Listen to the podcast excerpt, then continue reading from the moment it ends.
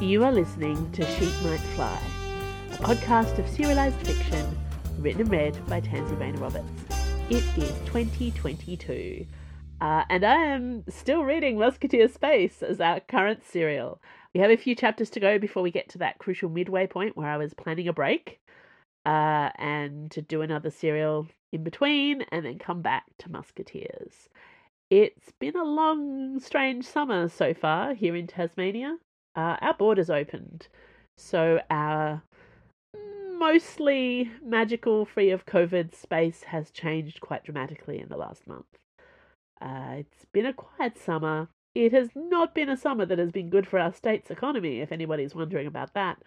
Um, we're mostly staying at home very quietly, waiting for it all to go away. Uh, so, yeah, hopefully that means more, not less time for recording podcasts, but I have a house full of people, so that may not be true. Uh, I will be seeing you next week. But in the meantime, our current serial is still Musketeer Space. Chapter 27 Paying for Porthos. Dana had flown a lot of ships lately that were not hers. The crew shuttle didn't count, not really. But Rosne chose Moth and the Parry Riposte had clawed themselves into her head. In both cases, she had been high on stress, terror, and excitement. With the Parry Riposte, she'd been dealing with the added pressure of Athos nearly dying, and the colossal mindfuck of blending their brains together with Nexus to keep the boat in the air. The Hoyden was like a cool breath of lemon scented oxygen by comparison. Of course, Porthos's ship would be the most comfortable inside and out. This was going to be a cruise made of cake. Getting away from Paris Satellite was the difficult part. Dana had left her digs well before Planchet set out for her holiday, so that Madame Sue did not suspect that Dana was stealing, borrowing, her mechanic. Still, the travel pack that she swung over her shoulder apparently smelled of guilt, because Madame Sue was out and about suspiciously early, getting in Dana's face about her comings and goings. Hardly here, but you're off again, Mecha Cadet. They work you hard down on Luna Palais, don't they? she said, barring Dana's path out of the workshop. You know all about hard work, don't you, Madame Sue? Dana replied, polite as anything. She couldn't afford to lose her temper and give anything away. Even if she wanted to shake her landlady and demand to know if she was aware her husband had been kidnapped. Again. Dana could still feel Special Agent Rosne Cho's breath on her cheek as she whispered those last few words to her. If my lord has your boyfriend, you're not getting him back. Damn it! She had no idea where to even start looking for Conrad Sue. She needed Athos, Aramis, and Porthos back in her corner. They had to be her first priority. After she finally shook off the suspiciously curious Madame Sue, Dana's next stop was to Amiral Treville. Dana had to report the loss of all three musketeers and her intention to fetch them back as soon as possible without mentioning the specific details of the mission, such as the diamonds, Buck, and Prince Alec, not to mention her own romantic interests. Dana did her best to share what she could with the large, intimidating Amiral.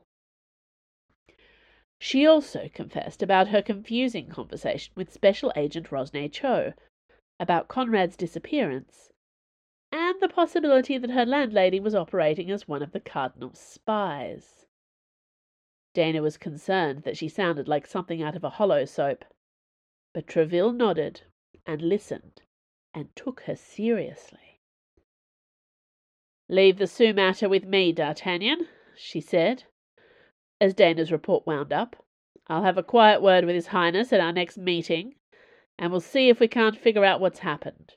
Chances are, once this latest kidnapper figures out that the tailor can't be brain drained, he'll be dumped back on the streets.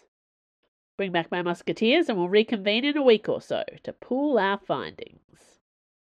Dana smiled at that, comforted by Treville's confidence. You don't think they're dead? Dead drunk, maybe, Treville scoffed. Not one of those three'd give me the satisfaction of coming to a bad end. They'll be the death of me, more likely. You, though, kid, she added with a rare smile, as she issued another travel pass and credit transfer to D'Artagnan for the journey, for ransoms, many bay bills, and expenses that the three musketeers might have incurred. I have a feeling you may outlast us all. Now, Dana was at the helm of the Hoyden. She allowed Planchet to fasten her into the harness, opening her mind to the smooth inner workings of the ship. Please enjoy this flight. I know we'll be splendid together. Dana hadn't known what to expect from Porthos's ship computer. With a name like Hoyden, she hadn't expected a voice like warm marmalade and an encouraging, paternal air. That's right, pet, you're doing wonderfully, the ship added as she pulled them out of the dock and into open space. What reflexes! I am impressed. It was embarrassing how nice it felt to have the ship praise her, even though she knew it was an egotistical quirk of programming. She was going to have to tease Porthos about it. And the thought of that made Dana grin all over her face. Let's look at those ransom demands, she said once the flight was under way, and the ship's glowing compliments had eased off to a gentle, encouraging murmur. Planchet tapped her clamshell and called up the text exchange to one of the Hoyden's navigation panels so Dana could read it easily. 987 SS3 X unknown to retrieve Capt Porthos Chantilly Station Grand Saint Martin room 308 bring 1500 credits. 029 Planchet CS may we speak directly to Captain Porthos or Engie Boniface to confirm their location and identity. 987 SS3 X unknown. Planchet, don't be an idiot. This is B. Do you have the funds? Lives and sanity may depend. 029 Planchet CS. We'll be there. What is the status of Captain P? 987 SS3 X unknown. She's driving me up the fucking wall. That's her status. That does sound like Bonnie, Dana agreed. I wonder why they need so much credit. Planchet frowned. Isn't Grand Saint Martin a casino? Dana did her best not to beat her forehead upon the dashboard of the smooth talking ship. Somehow she had fallen into the trap of thinking that Porthos was the sensible one of the three. That certainly wasn't true where gambling was involved. Even a sensible musketeer was still a musketeer. Rat bags and reprobates, all of them. Dana missed them so much. We'll see soon enough, Planchet said cheerfully. At least she was enjoying herself. Chantilly Station was very different to Meung Station. Meung was primarily a refueling stopover, packed with engies and mechanics and seedy one night entertainments. Chantilly was a high end tourist zone and shopping hub. Dana was no longer surprised at the size of Porthos's ransom. The number of digital stings and adverts that poured into her com on the short walk from the space dock to the central plaza was so overwhelming she wouldn't have been shocked to find Porthos stuffed and mounted in a fancy department store. Everything was for sale, in Chantilly. Grand Saint Martin was not a casino. Worse, it was quite obviously the most expensive hotel on the station. It oozed class and charm. You could practically smell the price tags rolling off it in a perfumed haze. The windows were made of real stained glass, and the entrance door was original polished wood. Dana was starting to think that the ransom for Porthos was suspiciously low. They stepped into the hotel lobby, and Planchet let out a short breath of amazement. There was another pertinent detail about this place that had not been evident from the outside. It wasn't for humans. Oh, the staff were human enough for the most part. but every guest, from reception to the dimly lit bar restaurant at the far end of the foyer, was a Mendaki. Dana had always got along rather well with the aliens she had met in pilot bars and similar dives on Gascon Station, as well as her various stopovers across the solar system. But they'd been comrades, able to speak the common language of ships and beer and spare parts. These Mendaki were from the richer end of the intergalactic alliance. They wore flowing robes and jeweled piercings instead of flight suits and pornographic tattoos. They spoke their own language in bell like trills instead of using dodgy translator units to approximate speech in standard. The staff waited on them hand and foot with the kind of polite servitude that always irritated Dana, no matter who was doing the serving and who was being treated better than everyone else.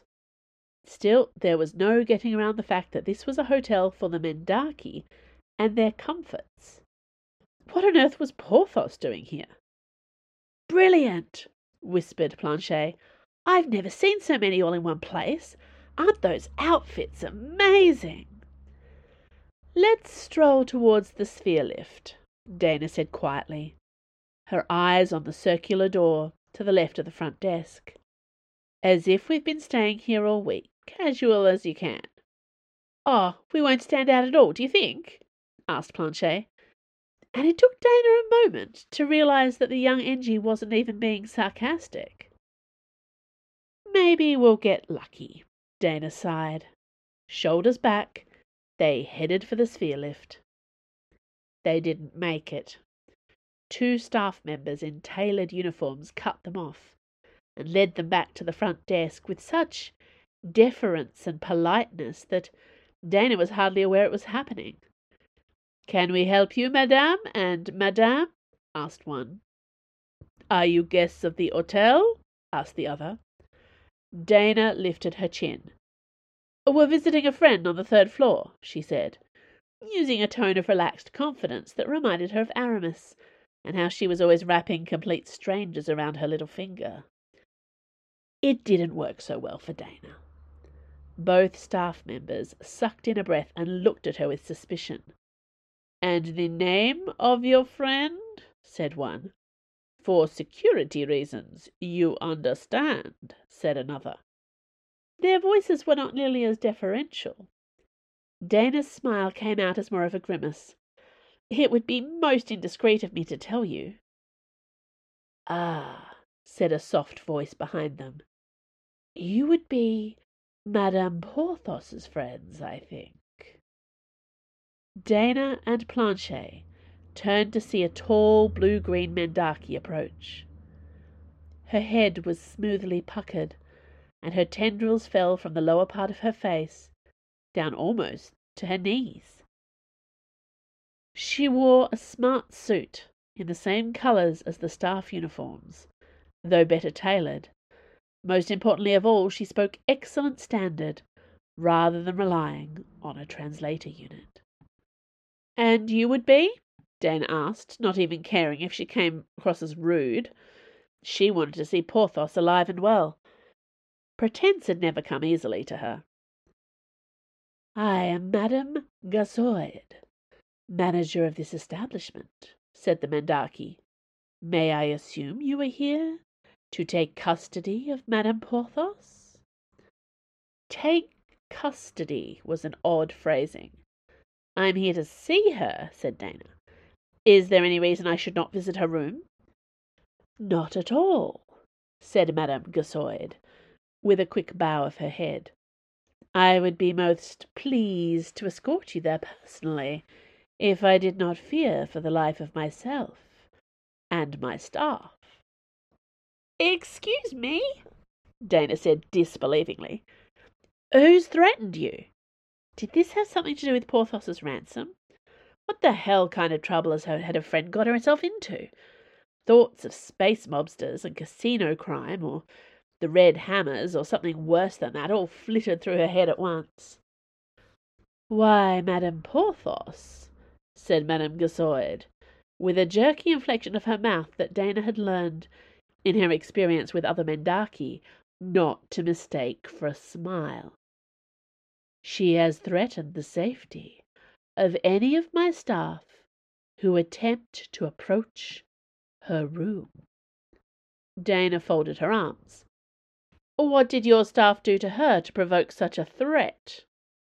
There is the matter of the bill, said the manager. Madame Porthos has firmly discouraged any attempt to negotiate on what is currently owing. I very much hope that your presence will smooth these matters over. She gave that totally not a smile expression again. Dana hesitated. She could probably cover the bill right now, but she wanted to hear what was going on with Porthos first. I'll visit with my friend, she said, and then I shall discuss her account with you in about an hour. How does that sound? That would be most satisfactory, said Madame Gazoid. This time when she made the expression that was not a smile, her tendrils all stood to attention as if everyone in the hotel should be very, very afraid. Dana! howled Porthos in delight, grabbing her friend around the neck to haul her into the hotel room. You're here, finally. Something to eat? For a moment, at least, Dana put aside her worries and enjoyed the fact that Porthos was alive and in one piece. Are you drunk? she asked, as Porthos tugged her onto a couch made of several circular tiers Perhaps it was designed that way so the Mendaki could rest their tendrils across multiple levels. I am so drunk, it's not even funny, Porthos announced, burying Dana in a deep, bosomy embrace. There is nothing else to do around here, and the food printer keeps making these lovely cocktails just for me. Hi, Bonnie, Dana said, barely able to disentangle herself from the hug with Porthos. Her friend wore bright green silk pyjamas and a slightly askew beehive wig with jade hairpins. Porthos's Engie, sprawled out on an enormous heart-shaped bed, glanced up from her clamshell. About time, she said. I want to get back to my kitchen and my real life. Have you paid the bill yet? Not yet, said Dana. Porthos, what in space happened after the Calais? Porthos immediately pulled up her pajama top to show off a flawless round brown stomach. Got stabbed, she said proudly. Twice, with swords, and arc-ray burn here under the ribs.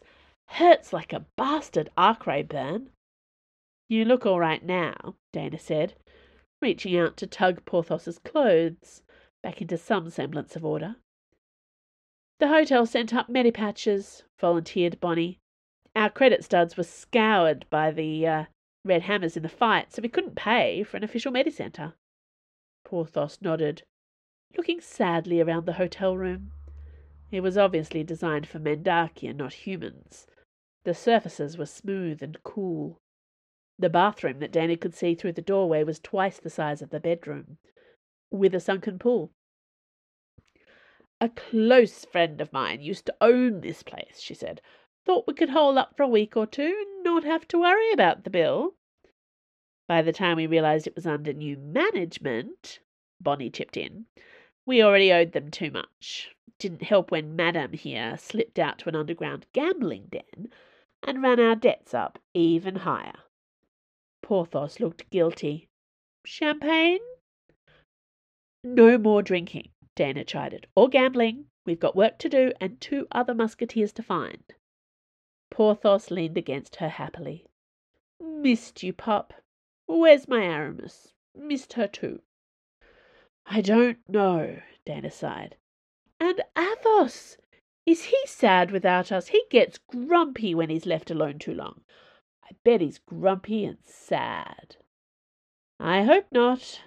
Dana extracted herself from Porthos's octopus-like embrace, and went to the door, calling up the final bill for the room. This has gone up since the manager spoke to me in the lobby. Needed more champagne, said Porthos, looking guilty. What you need is a sobriety patch. Way ahead of you, said Bonnie, holding up an ampule between finger and thumb. I had this printed three days ago, ready for our exit. Got the good stuff because I don't think a basic patch will hit her sides. Porthos sulked. I'll take it when we're about to leave. If we don't leave right now, I may shoot you, her Engie replied. Damages, Dana read out of the list of the extensive list of items. Porthos, really? You damaged the lift, a mirror, and a bar stool. They may have asked me to settle the bill at a tactless time, Porthos admitted, and my trigger finger was triggery after the Calais. You threw a tantrum in the sphere lift when that rich boyfriend of yours refused to settle your bill, Bonnie put in. Shut up, you. I also owe 90 credits to a local loan shark, Porthos said ha- helpfully. Harry the Hand, lovely bloke, showed me pictures of his kids and promised not to break any of my limbs for at least a month, as long as I stick to the payment plan. Dana finished reading off the damages and sighed loudly. I hope we're not going to need much credit to get Aramis out of wherever she is. You're blowing my budget. I tried contacting Bazin, said Bonnie, but all he sent me was some quotes about service to God. Porthos's eyes went wide, and she held out a hand urgently in Bonnie's direction. You never told me that. Sobriety. Now, gimme. Bonnie handed over the ampule, and Porthos snapped it open with her teeth, swallowing the dose hard. Aramis is alone with Bazin, away from Paris Satellite, she said, her eyes already more alert. This is bad. We should have expected this, the little rat fink weasel. I don't understand, Dana frowned. He's her Engie, and an android. Surely we can trust him. He's had a week to work on her, without the rest of us around, Porthos hissed. She's probably a bloody abbot by now. Dana blinked. Aramis wouldn't throw away her service to the Musketeers to join the church. Her friend often talked about her time in the Musketeers being temporary, but Dana had assumed the day Aramis would leave was a long way off. Yeah, not unless she was feeling especially sad and lonely. Oh, and I don't know, maybe somebody else's wife broke up with her recently, Porthos snapped. When Aramis gets dumped, she wallows in self pity and theological poetry, and then, if Athos and I aren't around to stop her, she tries to quit the service, to become a priest. Every single time. Dana groaned. Fine, I'll pay the bill and we'll get out of here quick as we can. Planchet, do you still have that trace on the Morning Star? It hasn't moved from Meung since I first located it, said Planchet. Meung Station. Dana shuddered at the idea of returning there, but this time she would have friends at her back. She had a sudden memory of Athos at the helm of the Parry Riposte, with pursuit ships coming at them from all sides. There are three cathedrals on Meung Station, she said. Bugger it, said Porthos, pushing her aside from the door. We'd better move fast before Aramis gets herself all spiritually enlightened. Thanks for listening to Sheep Might Fly. You can sign up to my author newsletter for updates, follow me on Twitter at TansyRR or at Sheep Might Fly. Find me on Facebook at TansyRR Books. And if you like this podcast, consider supporting me at Patreon, where you can receive all kinds of cool rewards, early ebooks, and exclusive stories for a small monthly pledge. There's going to be some really exciting uh, Patreon uh, goodies coming out this year, including my first, my first true version of. Uh, well, for trademark reasons, I can't tell you that it's a choose your own adventure, but it's totally a choose your own adventure. So, uh, now would be a great time to jump on board my Patreon. And in the meantime, I will see you next week.